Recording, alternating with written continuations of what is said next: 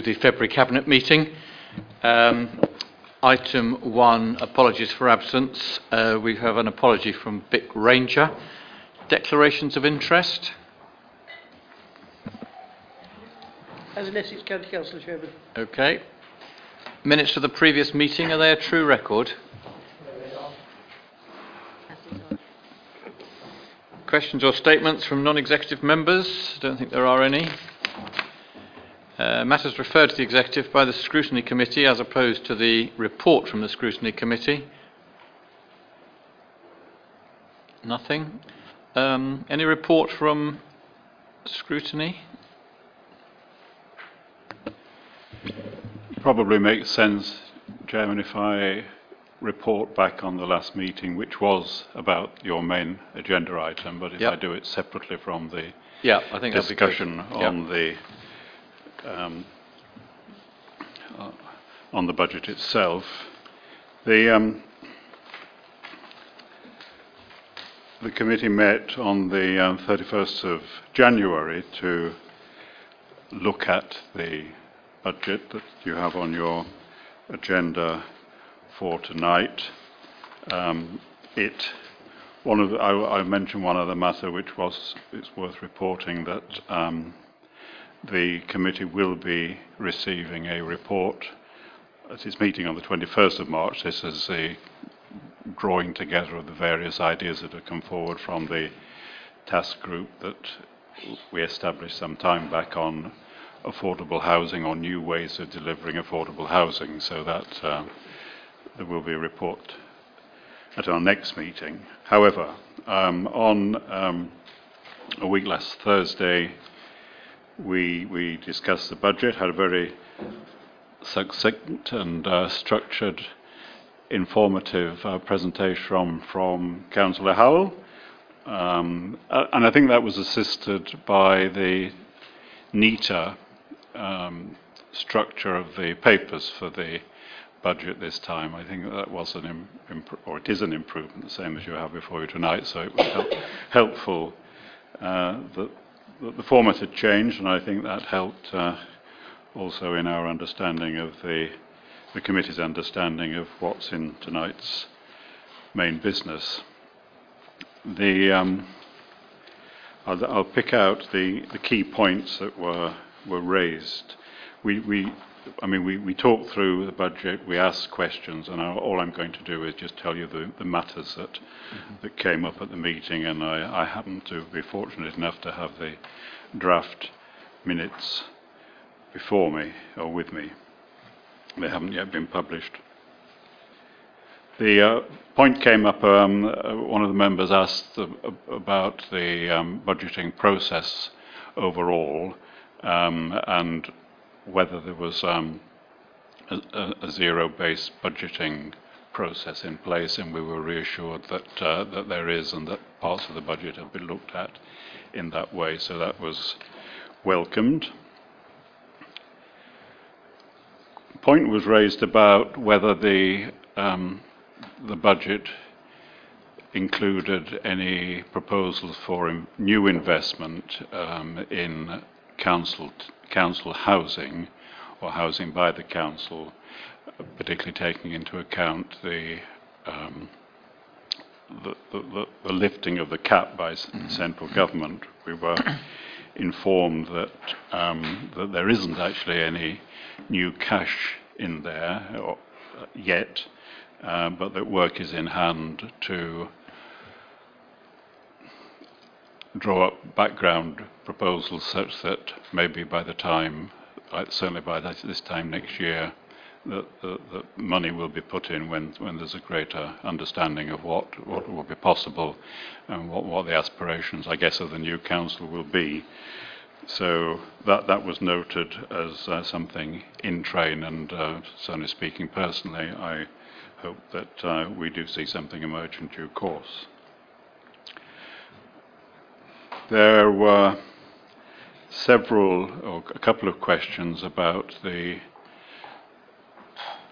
having looked at, having heard from Councillor Howell and looked at the papers on the somewhat more radical approach to uh, investment increasing the amount of money that the council could potentially invest in new areas to plug the decline in income. Um, there was there was discussion about the, the need for better oversight, better scrutiny, better governance arrangements for for the council's investment processes, and I think that um, that's probably something that uh, scrutiny would consider taking on board to lead in terms of uh, identifying improved arrangements for the council. I've got a, a few thoughts on that. That um, There are, there are sources of information such as the um, Public Sector Accounting Organisation, C I P F A. Um, I've, I have, there has been discussion uh, in the past with the, um, the, the, the National Scrutiny Organisation, who've got some ideas on that. There are examples, I'm sure, from other authorities about how they're going about it, some of whom I think are probably a bit further ahead with us.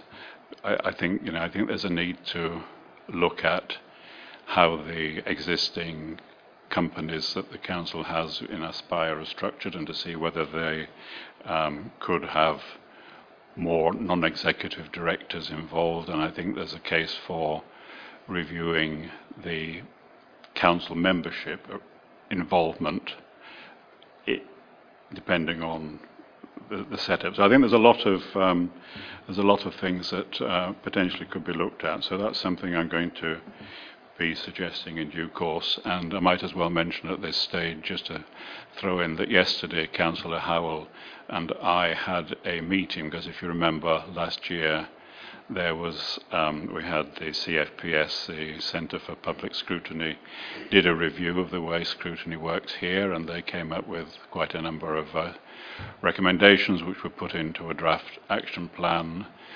It took some, it has taken some time, but Councillor Howell and I managed to get together yesterday. There, we've got some draft um, draft um, documentation, which I won't go into in any detail at this meeting, but that uh, the expectation is that we'll, we'll be taking those ideas to scrutiny in March, and hope that uh, both both parties, the, the executive and scrutiny, can sign up to and, and, and improve the way we, we work within Uttlesford, uh, how this scrutiny process works, and hopefully, therefore, the way that the Cabinet works as well. In other words, all the way round. So, but that, that's, for, that's for March. Um, so there, quite, um, there, there was quite um, a bit of discussion there that I think we can, we can take forward. The um, just bear with me a second. Um, there were, one member did raise the question on the investment strategy about the advisability of investing in commercial activities outside the district, and I think that the that the point he was making was that um, w- we must avoid trying to get into a sort of upward bidding arrangement against other authorities by, I don't think that he used his word, but trespassing on other patches, such that we get into um, a bidding, an upward bidding process. But that, that was just one bit of advice that came from one of the members. Um, and those were really the, the, the, the main the main discussion points.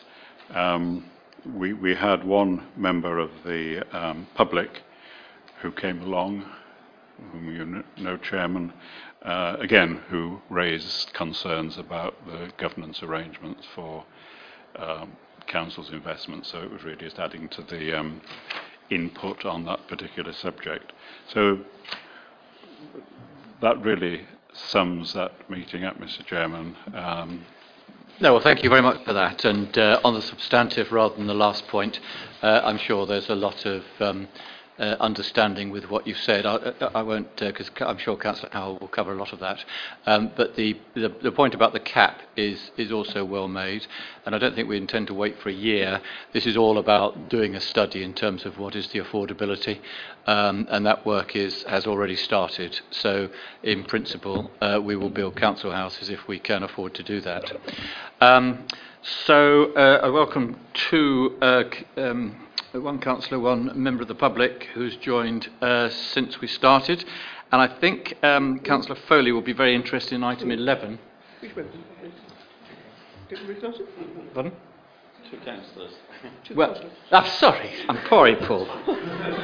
Sorry. I was thinking of Saffron Warden Tower. I do apologise. I do apologise. Councillor Fairhurst, who is indeed a, an esteemed councillor of uh, Uttlesford. Uh, but Councillor uh, Foley, I think, will be interested in item eleven. And um, it's, I understand we'd quite like to um, bring that up the order. We're disappointed that you don't want to listen to Councillor Howell's uh, presentation on the budget. I'll listen to it later. But you'll probably hear it again on another occasion. So if I may, um, Cabinet, we'll move to page one hundred ninety-seven for those of you who've uh, got numbered uh, copies. And I'll ask uh, Councillor Barker to present uh, item eleven, which is the Thaxted Neighbourhood Plan. So, Chairman, can I go after this as well? Uh, yeah. Chairman, thank you very much. Uh, members, you, as you will recall, that Thaxted Neighbourhood Plan is, in all its glory, um, came to Cabinet a while back, and there were a number of recommendations that were made, and we approved the Neighbourhood Plan to go forward to a referendum incorporating those uh, suggested amendments.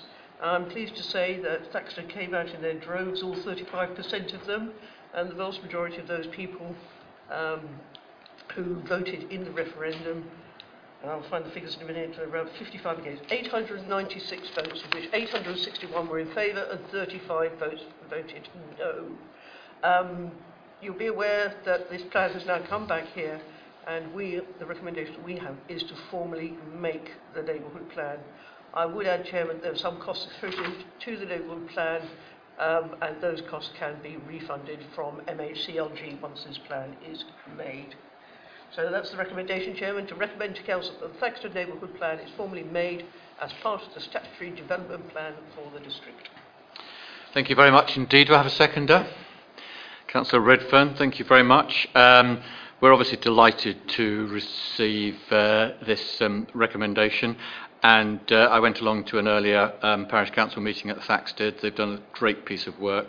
Um, we're so supportive of neighbourhood plans in principle, um, and uh, clearly uh, they need to be in line with the local plan, but it uh, gives um, the community uh, its not just its input, but a degree of protection. And of course, if we did adopt S I L, it gives us a fair slice of cash as well.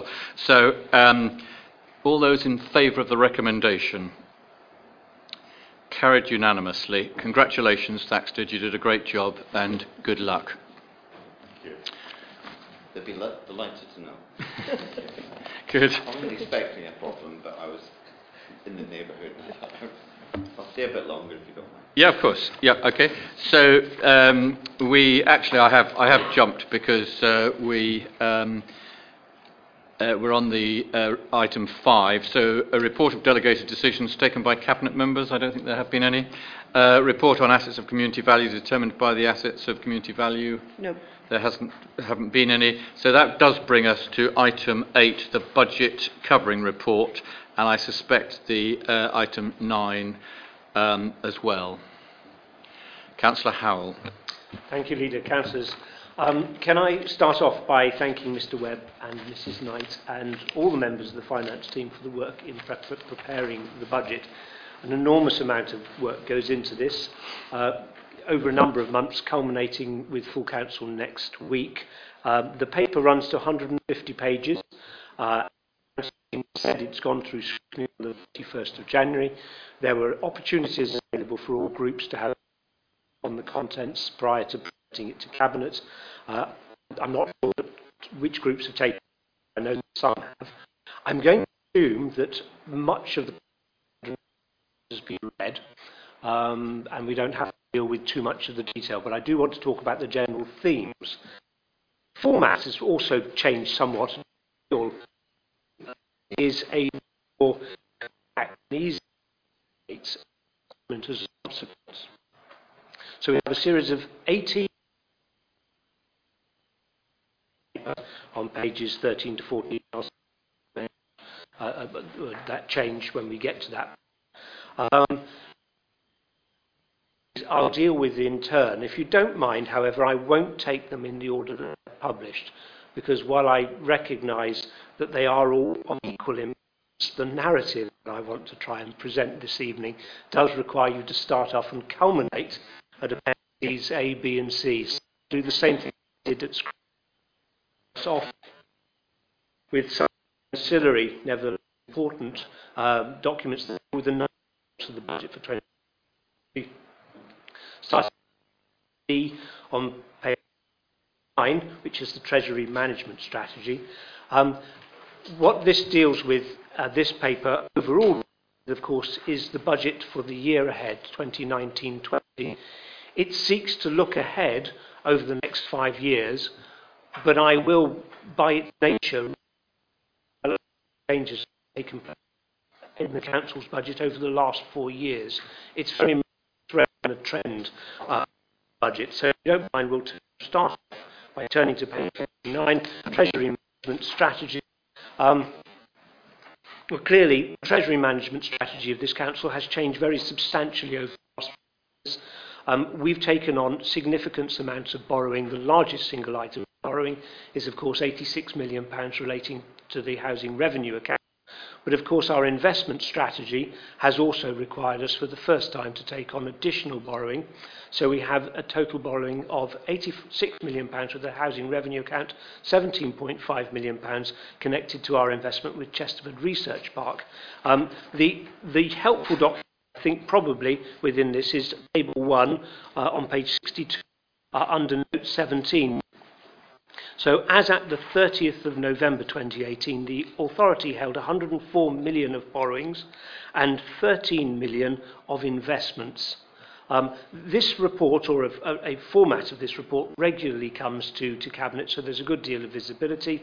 Um, and we've had a continuing discussion about how our borrowing and our investment strategy has evolved over the last few years. Um, on page uh, six, useful benchmark forecast of our liabilities in twenty twenty-two, and seven million are forecast to grow to one hundred and twenty-eight million during the lifetime of the medium-term financial strategy. Um, I do need to refer to one of the changes or set out in this document uh, and here in this report, and that is recommendation under Appendix D. I'm beginning to think this format might not work quite so well. Um, appendix, sorry, uh, recommendation eleven, uh, Roman numeral X one, is to approve the amended maximum level of investment for other local authorities from six million pounds to three million pounds per local authority, as set out in the counterparties table within the Treasury Management Strategy. And that refers specifically to Table three on page sixty-seven, the middle column, fourth box up from the bottom. The three million pounds had previously been, and at the recommendation of Arling Close, this recommendation is that we limit the, uh, our, our, our exposure, or our, our limit, limits of investment with any single uh, local authority from six million pounds down to three million pounds. Uh, uh, and the total exposure to authority in total fifty million pounds. This is any one single uh, local authority. Moving on, if you don't mind then, I'll refer you to onwards to the capital strategy, which is Appendix E, starts off on page seventy-nine. We have planned capital investment of seventeen million pounds in the budget year twenty nineteen twenty, um, so a significant amount of money as set out under one on page. That details...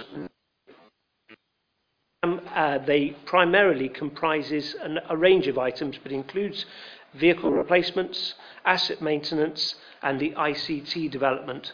Um, and there is also a, an increase in expenditure on our investments relating to Chesterford Research Park. I'm going to remind you that the re-expensed and recorded separately, but the budget includes the building of sixteen new houses over the forecast period.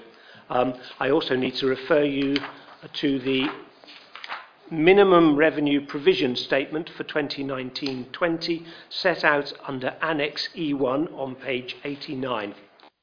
If you're happy then with that, I'll move you on, if you don't mind, to Appendix F, which is our capital programme for twenty nineteen twenty, twenty twenty-three twenty-four.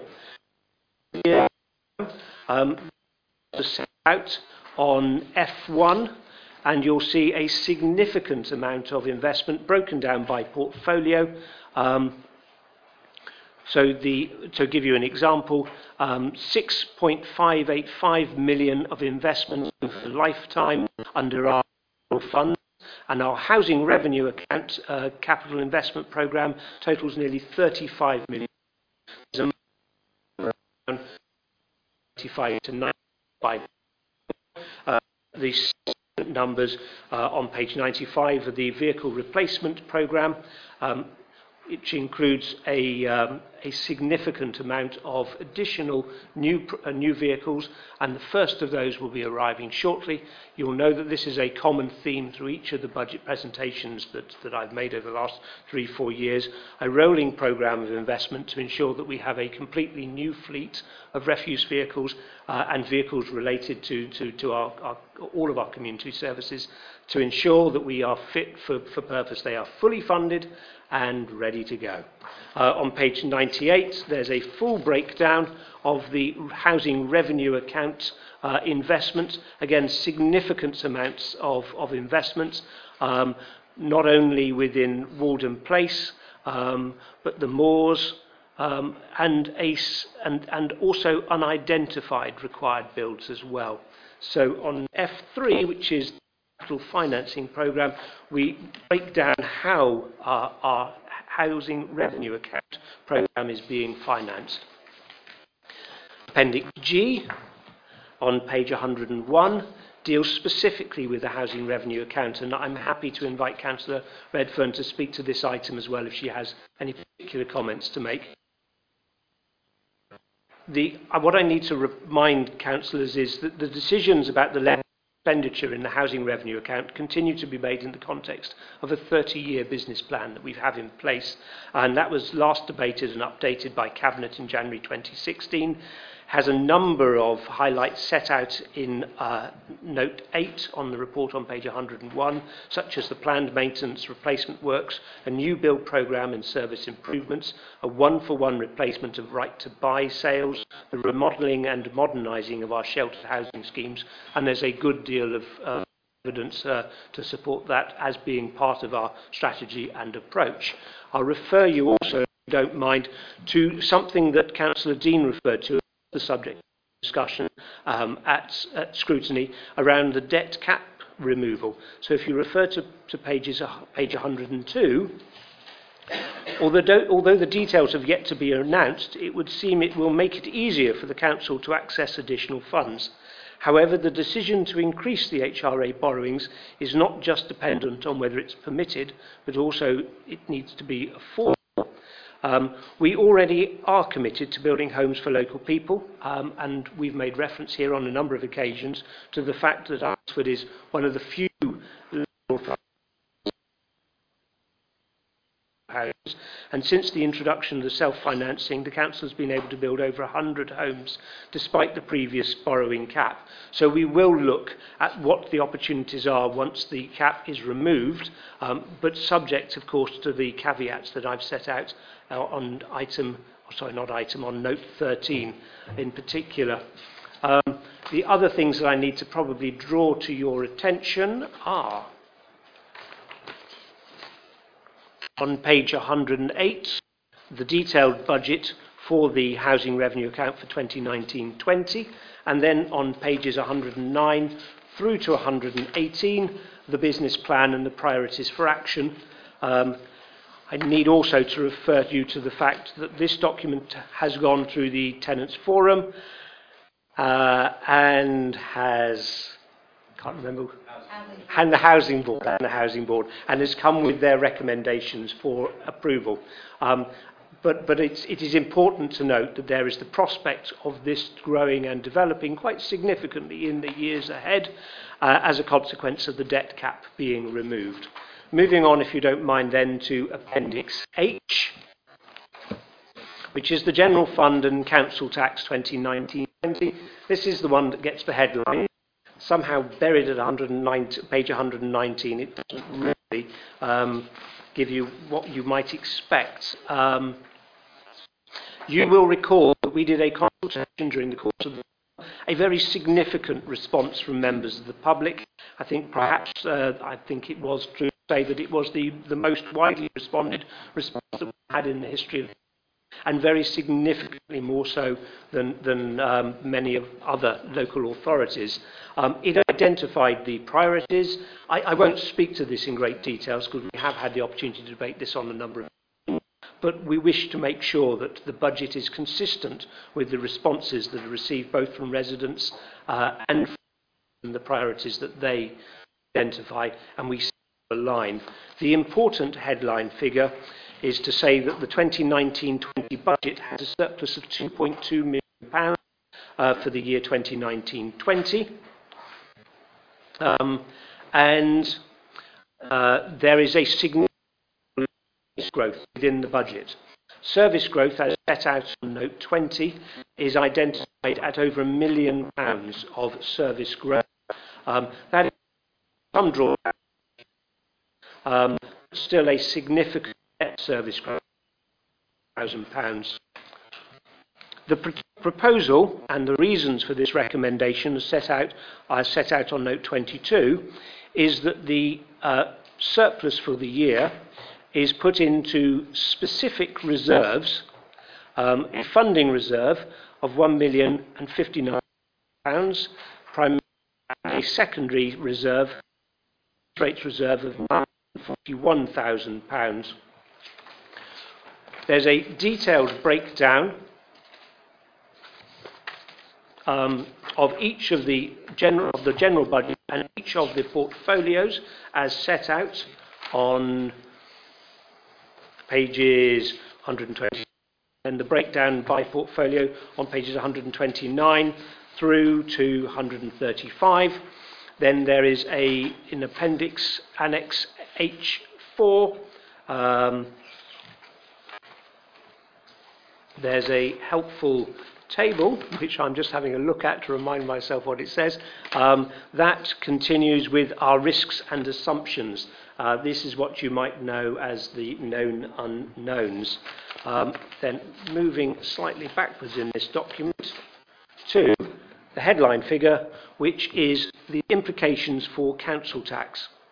The proposal is that we increase council tax by two point nine nine percent in twenty eighteen, twenty seventeen, sorry, twenty eighteen nineteen, a Band D council tax was one hundred forty-seven pounds twenty-one as a consequence of the proposed increase of two point nine nine percent. This will take it up to one hundred fifty-one pounds sixty-one, an increase of four pounds forty, um, which I calculate as being less than ten pence per week. I do need to draw Cabinet's attention to uh, what council tax was ten years ago compared to what it is today. So in twenty ten twenty eleven, council tax for a Band D property was one hundred forty-seven pounds forty-two. Under this budget, it has risen over ten years by two point eight percent to one hundred fifty-one pounds sixty-one. So there is a surplus which we have identified, and, and a use for which that surplus will be put, a funding reserve and a business rates reserve. There's significant service growth.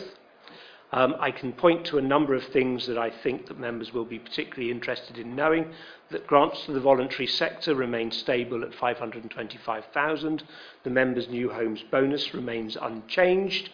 The fees and charges, as set out in H six, on pages one hundred forty-two to one hundred fifty-one, show no change in parking fees, although Councillor Dean quite rightly pointed out there was no reference in the scrutiny papers to parking at Stansted, but I'm assuming that Stansted is not being treated differently to the rest of the district. So no changes to parking, a reduction in garden waste collection service for those who pay by direct debit or online, the museum fee remains unchanged, day centres unchanged, allotments unchanged, Lifeline unchanged. So this is a budget which looks to preserve services where we can, continues to invest where we can, while being very conscious that our, of our responsibilities to manage uh, council tax as responsibly as we can as well.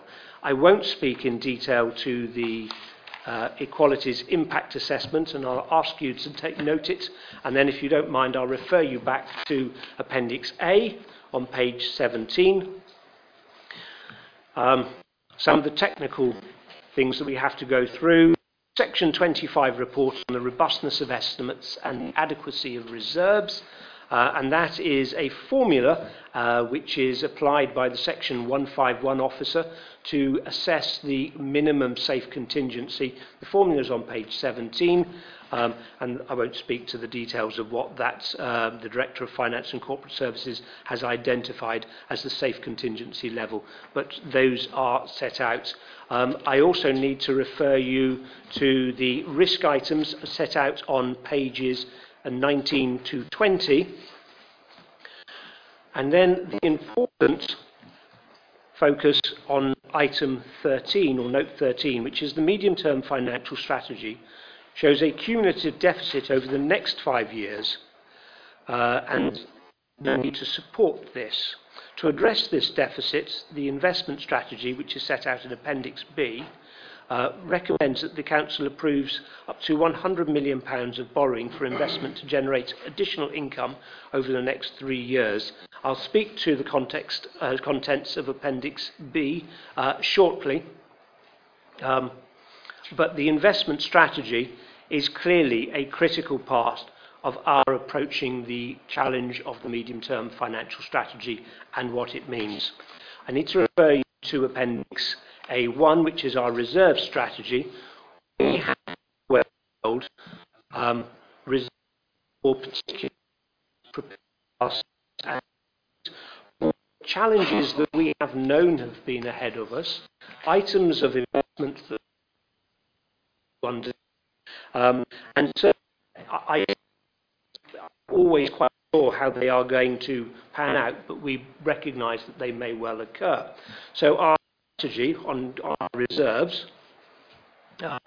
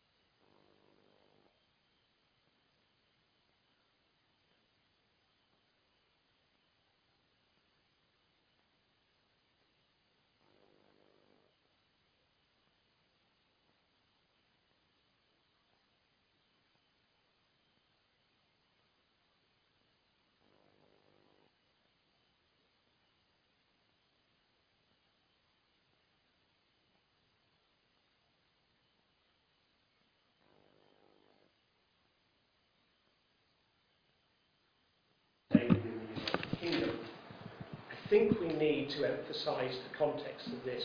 A one percent increase in council tax raises fifty-five thousand pounds.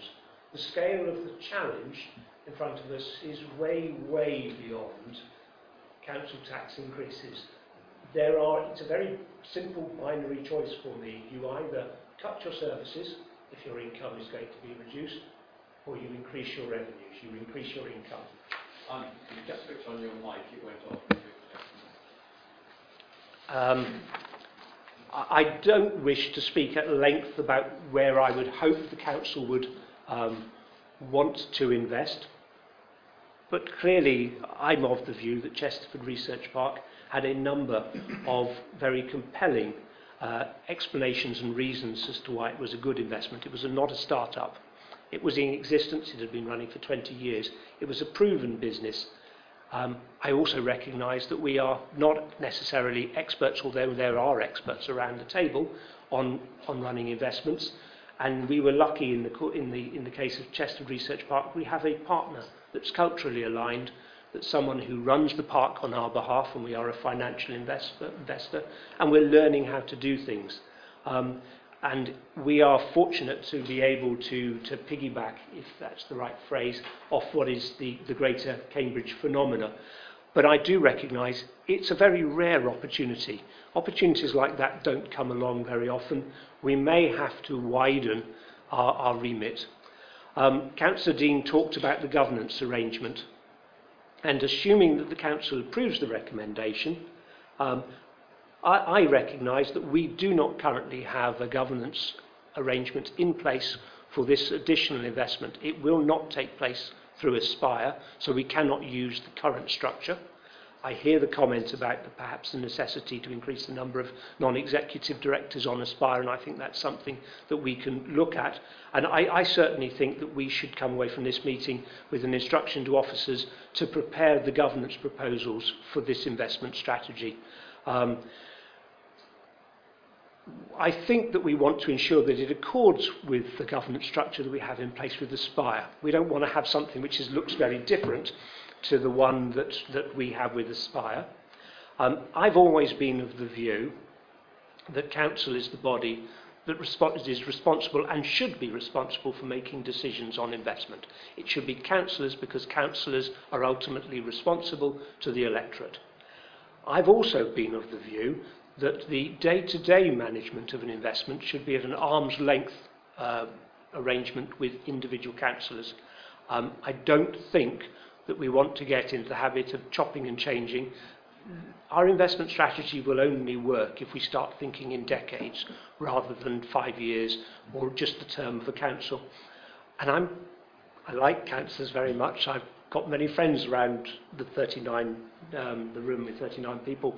But I, but I also recognise that we often don't make very good decisions, short-term de- we, we're often motivated by quite short-term decisions. So I think there is real merit in having a governance structure for our investments that includes officers and non-executive directors, that will encourage us to think long-term, but that reports back to councillors, is ultimately answerable to councillors, that councillors take the decisions on the original investment and continue to monitor and uh, check on, on their activities, but it will avoid erratic movements. I'm also conscious that we have not necessarily approached the decision-making the best way. I don't think that taking decisions at the end of a congested agenda uh, is the right way to do it. I would certainly hope that in future we would have standalone meetings when we undertake investments, or at least we would, at the very least, do them at the start of meetings. Um, so I recognise that timing is often a challenge when it comes to investments like this. Leads in are short, um, but it is my hope that we will try and broaden the participation. Um, and I think that while I've never been a fan of an investment committee, uh, particularly investment committee comprising external participants, um, I think that, whatever we call it, a, a, a grouping of councillors who are responsible for vetting and proposing uh, uh, investment opportunities, comprising a, a cross-section of councillors, so for example the leader, one or two cabinet members and leaders of other groups would be my suggestion as a possible way forward. I genuinely do not think that deal flow is the issue here. Um, in the last week I've had phone calls from five intermediaries. For some reason they've identified me as working for, as the finance member for a council, and suddenly I've got on a mailing list or a, or a telephone, and, and I, I cannot be the only finance member who is being called up and saying, I've got a great investment opportunity for you in Reading or Warrington or wherever it is. I, the, the, the truth is the deal flow is not the problem. That it'll be about identifying the right deals and doing it the right way. So, we have a wealth of experience and knowledge around the table uh, at council. Uh, councillors should be ultimately responsible, um, but I wouldn't want to see us delegating responsibility to external outsiders to make these decisions, though I recognise the current arrangement. Um, while it was appropriate when we set it up, we're learning how to do it. When it comes to this next phase, we probably do need to put a new governance arrangement in place. So, that was my suggestion, picking up from what Councillor Dean has said at scrutiny, uh, but I leave it to Cabinet to decide what their thoughts are on that subject. So, that is the budget, and I now have to read through each of the recommendations. So, Appendix A, uh, and I'll get to the change as we get to it. Appendix A, which is the Section twenty-five report, robustness of estimates and adequacy of reserves, Roman numeral one. Takes account of the advice of the report when determining the twenty nineteen twenty General Fund budget and council tax. Roman numeral two approves the risk assessment relating to the robustness of estimates as detailed uh, in the report. Roman numeral three sets the minimum safe contingency level for twenty nineteen twenty at one million three hundred thousand one million three hundred eight thousand for the General Fund and four hundred ninety-nine thousand for the Housing Revenue Account, Roman numeral, numeral four, adopt the reserve strategy set out in Annex A one. Uh, Roman numeral five, agrees that no transfers to or from the working balance should be built into the twenty nineteen twenty budget. Appendix B, our investment strategy. Uh, Roman numeral six, adopt the investment strategy twenty nineteen twenty. Uh, seven, agrees the principles of, of up to twenty billion of additional borrowing across the twenty nineteen twenty, twenty twenty twenty-one and twenty twenty-one twenty-two financial years um, for loans to Aspire, C R P Limited, for future development at Chesterford Research Park, Roman numeral eight. Agrees to the principle of up to eighteen million, eighty million of additional borrowing across twenty nineteen twenty, twenty twenty twenty-one and twenty-one twenty-two financial years for investment outside of Chesterford Research Park. Appendix C, the medium-term financial strategy, Roman numeral nine, approves the medium-term financial strategy. I'm now not going to confuse you by changing any of the numbers, but there is no Roman numeral ten. That is repeated under Roman numeral twelve under Appendix D, so we'll just delete that if you don't mind. Uh, Appendix D, Treasury Management Strategy, Roman numeral eleven approves the Treasury Management Strategy, uh, Roman numeral twelve approves the amended maximum level of investment with other local authorities from six million to two million per local authority as set out in the counterparties table within the Treasury Management, Treasury Management Strategy. From Six, two, three. I did, did I say something different? So I beg your pardon. Three. Beg your pardon. Appendix E, Capital Strategy, Roman numeral thirteen, approves the Capital Strategy. Uh, Roman numeral fourteen approves the minimum revenue provision as set out in Annex E one. Appendix F, Capital Programme, uh, Roman numeral fifteen, approves the five-year Capital Programme. Appendix G, Housing Revenue Account. Roman numeral sixteen approves the Housing Revenue Account.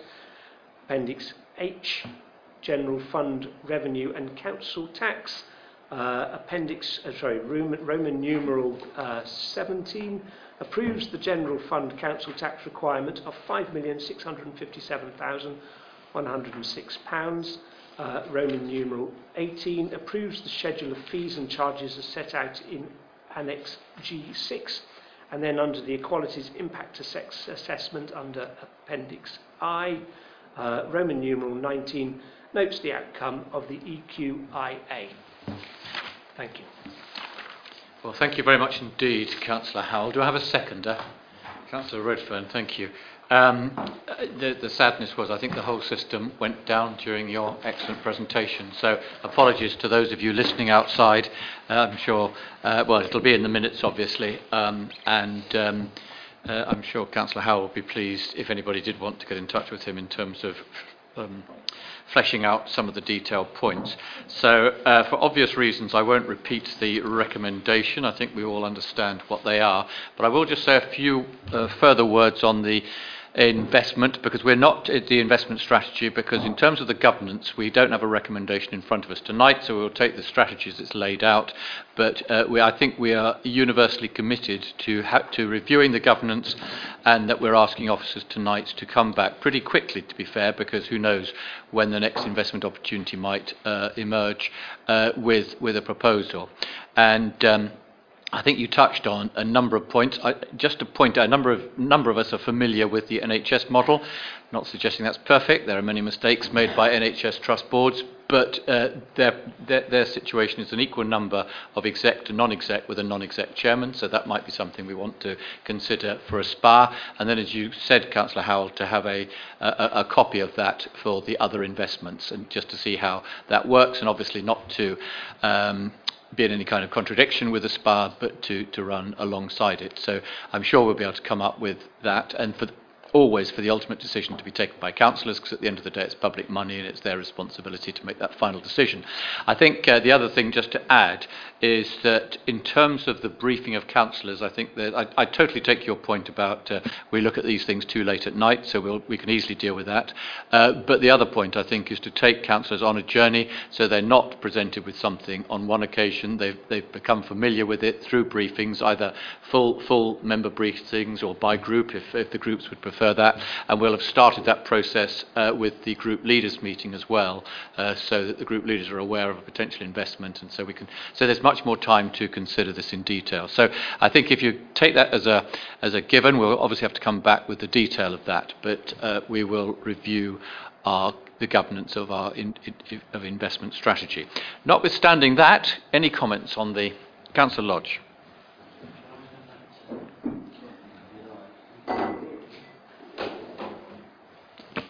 Thank you, Chair. Um, I'm pleased to inform Councillor Howell that, that my group has uh, spent much time on this with Mister Webb and, and Missus Knight, so we've looked at that. We've spent uh, a lot of time on uh, on considering all aspects of it. I'm pretty sure that uh, the colleague on my left uh, has done with the Liberal Dem group as well. So um, we have gone through a lot of the work. So. You, you, you put a lot to us there, and um, I think we're, we're very much aware of the, of the bulk of it, particularly the investment strategy, which um, I think will be the subject of quite a lot of uh, discussion over coming months. Um, I have I have one major comment on that, and then a couple of questions, one minor, one major. With regard to um, Councillor Howell's comments on, on what appeared to be an advisory group for the investments, I think I probably have a major disagreement there. First of all, to say that absolutely it is the function of councillors to make those decisions. Um, however, I think that we do need to look to outside um, advice as far as the uh, uh, the direction of our investments, on the individual investments, and I think that an advisory group, an investment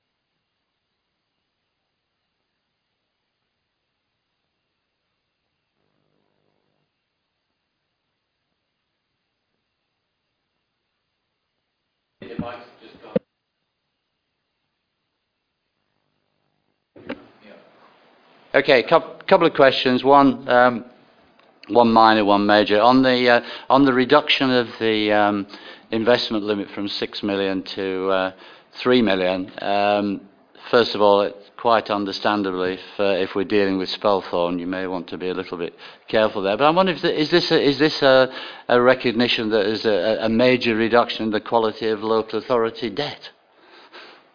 I can come, I can, I can come back with an answer to that, but can I hear the other question as well? Um, yes. Um, it was with, with regard to the... Um, Uh, the removal of the cap for um, uh, for for, ca for council housing, particularly, um, I think that this again will be a subject for a lot of discussion in in coming months. And I think that probably because it's early days, we've we've we've undercooked this in uh, in what we're looking at. I think that if we look at the uh, the government's aim to build three hundred thousand uh, new homes a year. If we look back over over years when we were successfully generating uh, maybe uh, fifty percent more than that at the best of times, this was achieved by building, I think, somewhere of the order of two-thirds of those were in fact done by uh, by local councils, so it was council housing. Uh, we've talked about one hundred that we've done.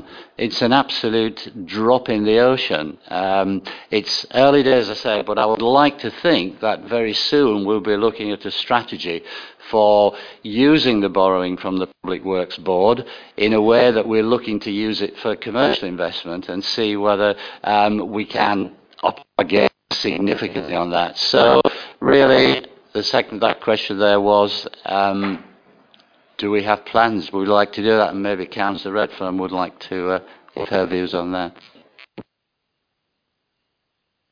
Shall I kick off with an answer? You're absolutely right, Councillor Lodge. We have had discussions about the merits of an advisory group. Um, I, I do need to emphasise we take significant external advice already. And the idea that officers generate ideas themselves without any external advice, if I've given that impression, it is quite wrong, and I apologise. They take advice and they have a deal flow from our advisors, companies such as Cushman's and Lovell's, who advised us originally on the Chesterford Research Park. I reiterate the point that I don't think the challenge is around deal flow. Uh, it is about making sure that, the, I, I, I think it is about ensuring that you take appropriate external advice at the right point in the process. Um, but I genuinely don't think that being bombarded with a hundred opportunities and trying to distill those down to a small number of good ones is the right approach. This is, in my view, using the metaphor, more about a rifle shot than a scattergun approach. And we will make this work if we identify really good opportunities, not found in thousands of opportunities. I think we had it a bit ago. Um, I still very much feel that that would not solve this, but there are ways to ensure good deals in an external group just to generate ideas. No, sorry, you seem to be answering a question I haven't asked. I, well, I'm, the point that you made about the fact that we debated this past, and we have you have a difference of the, the merit and advisory body. And the specific questions that you raised were the reduction of investment limits from six million. I believe that. There is uh, local authority, local authority, and I think it's than anyone. That is probably an example of this, though I would have to refer to Arlene Close for the details of why I made that recommendation. Uh, you're absolutely right. Present us.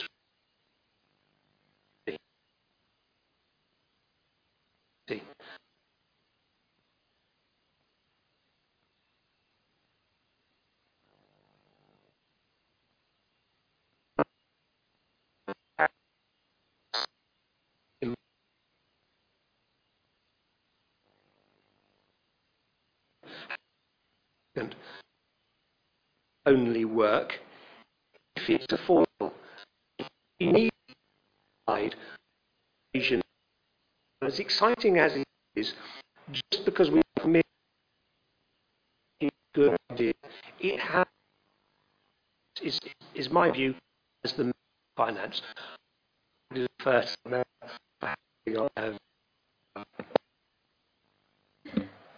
thank you, Simon.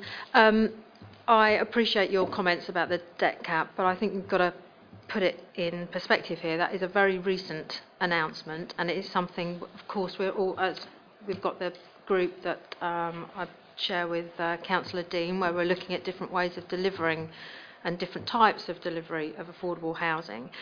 But um, one hundred new homes may feel like a drop in the ocean to you, but actually you've got to bear in mind this is a very expensive district that we live in, and it's the land availability, and what we've done is d- made the best of the assets that we already already own, because that was land that we had. But let's not forget that we may have done one hundred houses, but we also have a tremendous record of delivering affordable housing through housing associations. So there's, it's, a, it's not just us delivering um, affordable housing. And I think, if I, I can't remember the exact figures, but I think between twelve and fourteen percent of the properties across this district are either council-owned or housing association properties. So I think that is something to, to um, bear in mind. And as Councillor Howell referred to, the redu- we, ha- we, took, we um, bought ourselves out of the housing subsidy some years ago, and we had a big plan of how we were going to deliver more council housing, and we, we've been really quite successful at doing that. But we have had this one percent rent reduction, which hasn't just been this year, it has been for um, the last four years, and that makes a massive difference to how we can um, reap how much money we've got available to, to deliver further housing. We also have um, the issue of right to buy to contend with, and um, the fact that we need to replace properties that are bought from us. And whilst I am a member of the Conservative Party, I have to say I spend a fair bit of time lobbying this particular government on their um, they want councils to deliver more housing, and as far as I'm concerned they do very, very little to to help us do that. But I think really Uttlesford has got something to be proud of. I, I mean, I know you didn't come to the various openings that we've had, but we've got something else tomorrow uh, on Thursday, which is a, a partnership with um, other councils and another housing association delivering a different type of supported housing. So whilst I appreciate what you're saying, one hundred feels like a drop in the ocean, you've got to look at it in the bigger context of Uttlesford. We do, we, we are quite good players in um, in uh, affordable housing. I mean, we are the leaders in um, Essex and possibly the country for rural housing um, sites as well. So it's, yeah, the rural um, housing exception sites. So I get your point, and no one would like to deliver more council housing than me, and we will look at the debt cap. I'm going to shut up now because I could go on and on, but I think, you know, you have a point, but I think we do do, under the circumstances, I think you should be proud of what this council has done so far. Any other comments? Councillor Dean?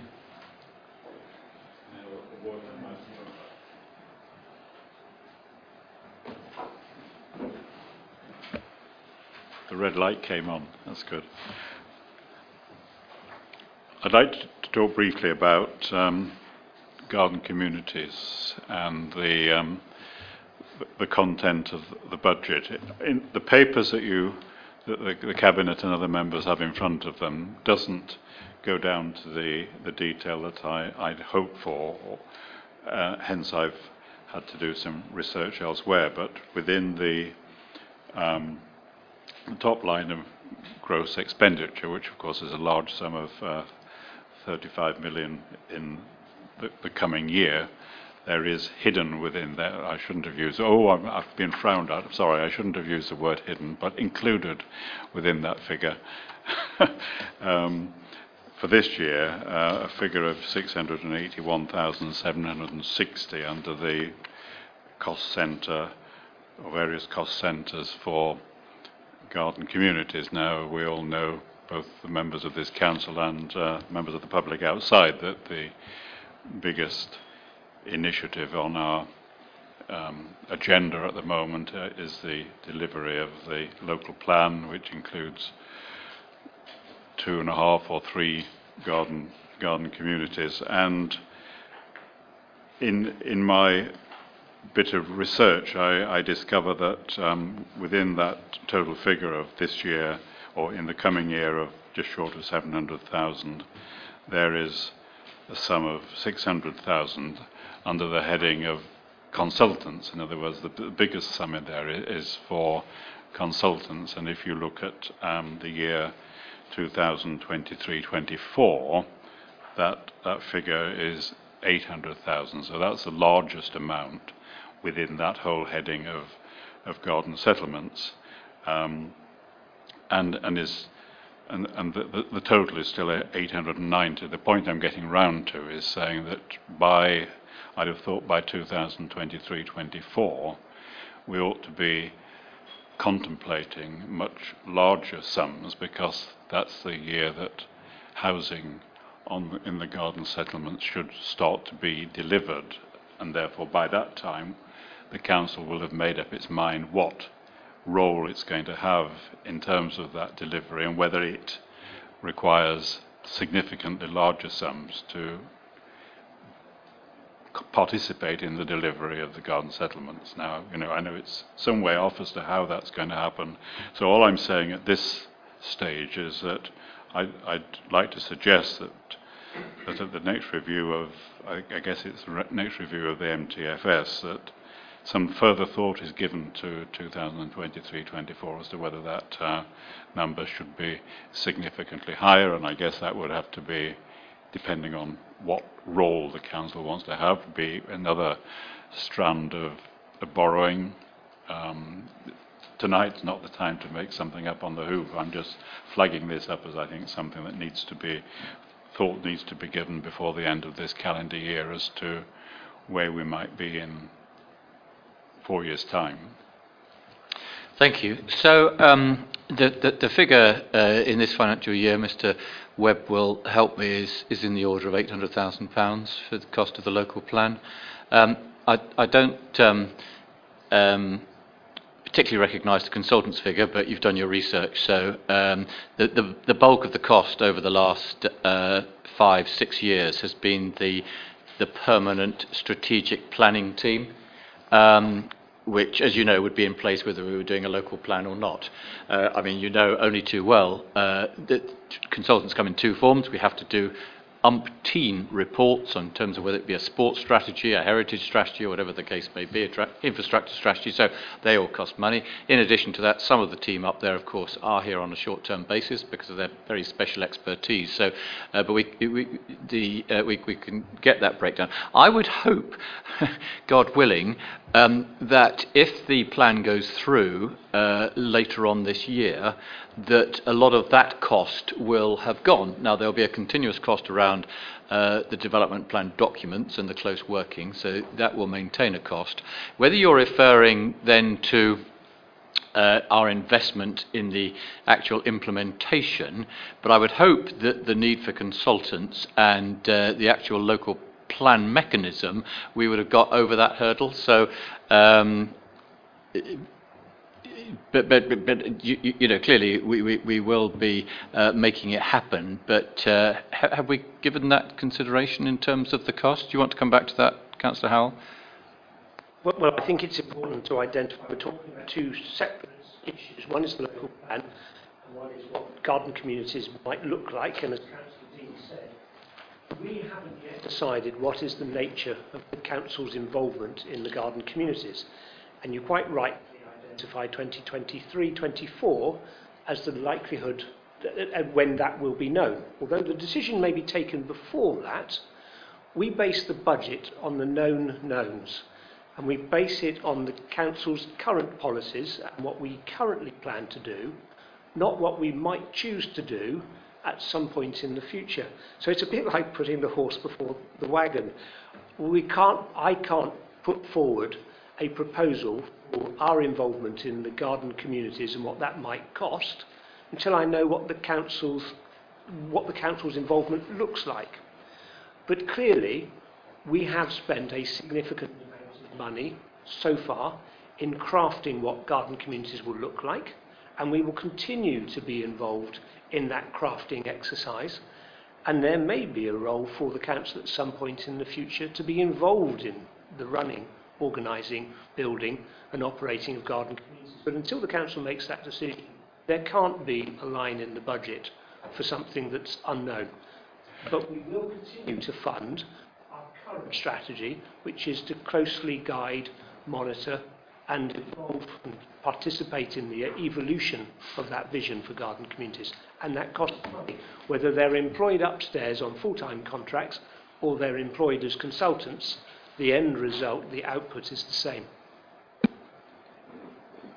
don't think we're disagreeing with each other. Your mic's not on. Your mic.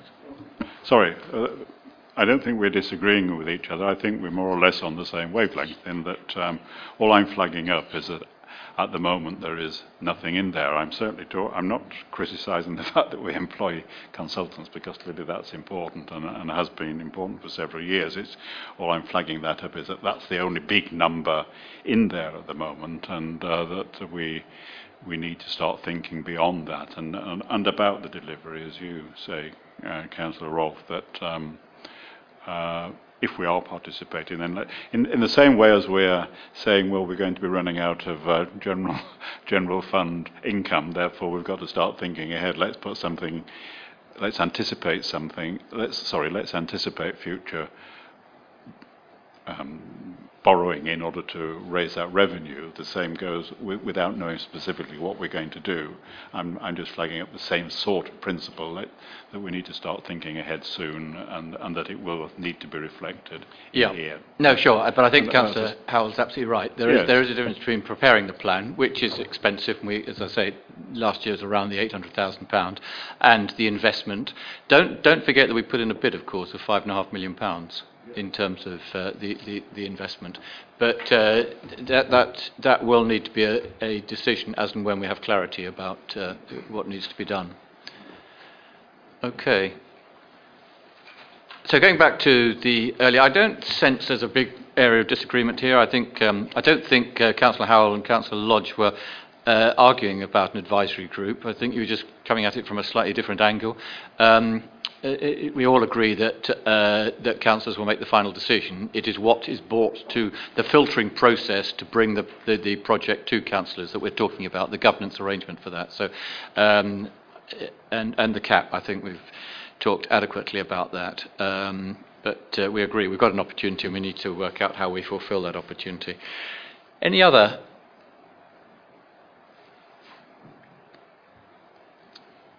No? Well, in which case, uh, we've got a re- we've had the recommendation read to us. We have a seconder. So those in favour of the budget. Recommending the budget to council. Recommending the budget to council. Quite correct. Yeah, yeah. As read out. Yeah, indeed. Thank you. Unanimous. Good. Um, that then takes us to item ten, which is the uh, corporate. Item nine. Oh, you're quite right. I thought you had finished. Quite right. Item nine. Sorry. Uh, leaders, councillors, uh, item nine I didn't include in the budget because I feel that it deserves to be addressed separately and, and it stands or falls on its, on its own merits. Uh, the government announced in its budget in October that it would provide business rates, retail, a business rate retail discount scheme for occupied retail properties with a rateable value of less than fifty-one thousand pounds. For the financial years twenty nineteen twenty and twenty twenty-one. You'll recall we've had a number of discussions about the local business rates regime locally and the changes that have taken place in the last twelve months that took a significant number of local businesses entirely out of the business rates environment. Um, has also introduced increases to business rates for a significant number of local businesses, and the relief programmes that have been put in place to manage the implementation of those increases. And this is a further uh, iteration on that process, and it's specifically directed at retail businesses that fit between the thirteen thousand pounds rateable value and fifty-one thousand pounds. I, I won't speak about the challenges facing the high street because they are widely and prominently reported. We're all very conscious and aware of the difficulties many retail businesses are facing, for a variety and multitude of different reasons. Um, but the government has listened, and it is putting in place a relief programme for the next two years that reduce uh, rates, uh, rateable values, or rather business rates for these businesses by one third um, over the two years. I need to point out that the relief uh, awarded by the council will be fully reimbursed for the uh, authority. Um, that we have taken advantage of our experiences of introducing the last relief scheme, and we won't be inviting applications. We will be ensuring that eligible businesses receive this relief. It's a very helpful summary of the type of businesses that will meet the criteria, and a shorter list of businesses that will not meet the criteria. Um, and so it is my hope uh, that you will propose, you will uh, um, support the recommendation to Council for approval to adopt the discretionary detail discount for the years twenty nineteen twenty and twenty twenty-one set out in this report, and the attached business rates policy, Appendix B, under Section forty-seven of the Local Government Finance Act of nineteen eighty-eight, and delegate authority for decision making on awarding re retail relief to eligible businesses to the Section one fifty-one officer. Thank you. Seconder. Councillor Barker. Councillor Barker, question. Councillor Howell, I believe I read in the paper somewhere that we will get a grant for the software to help the officers work this out. Has that been forthcoming as yet? Because looking at those calculations, I mean, they're not easy, are they? They're not straightforward, and there will be queries. Yeah, I'm really pleased to hear that we're going to the businesses and saying, come on, you're eligible, but I, we do need a sensible system that will help the officers work through this. The, the grant is available, and um, we are eligible for it. The thing is, we're still waiting for Northgate to update the software. Any other questions? Okay, for, propose the second of those in favour.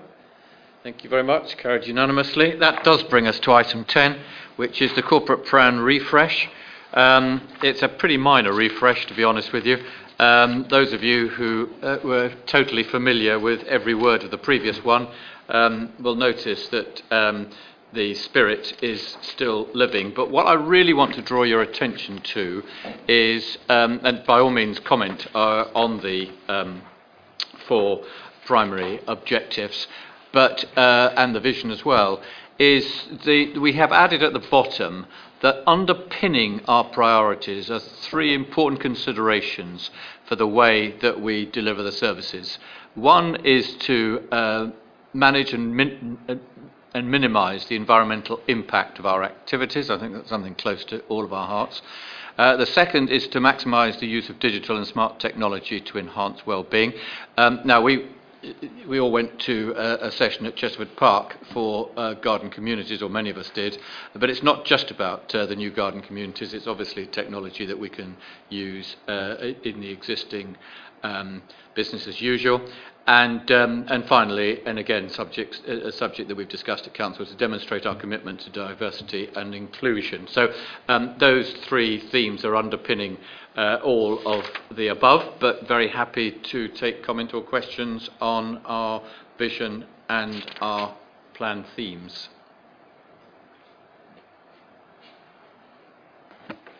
Chairman, you, you prompted me to, um, on, on the first bullet point, Um, and this is not um, um, a frivolous comment. It, it's, um, it's something that arose yesterday with the, the news about the rapid decline in insects across the whole country, not just in Uttlesford, but I presume that Uttlesford has happened. And the world, well, indeed the world, it, it, it's just a case of whether there anybody knows of anything one that, that one can do locally to reverse that trend, and I just leave that thought out there. I'm not looking for an answer tonight, but um.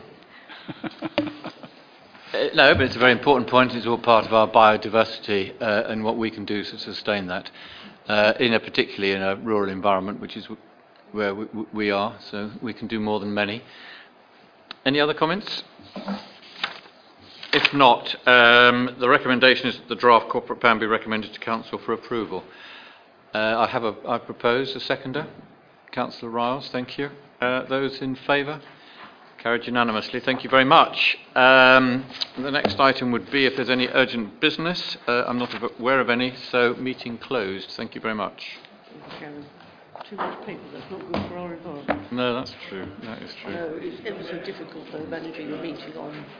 on a screen. Electronic. Yeah. Yeah, yeah. Go back to the agenda again. Yeah. I've got an issue with...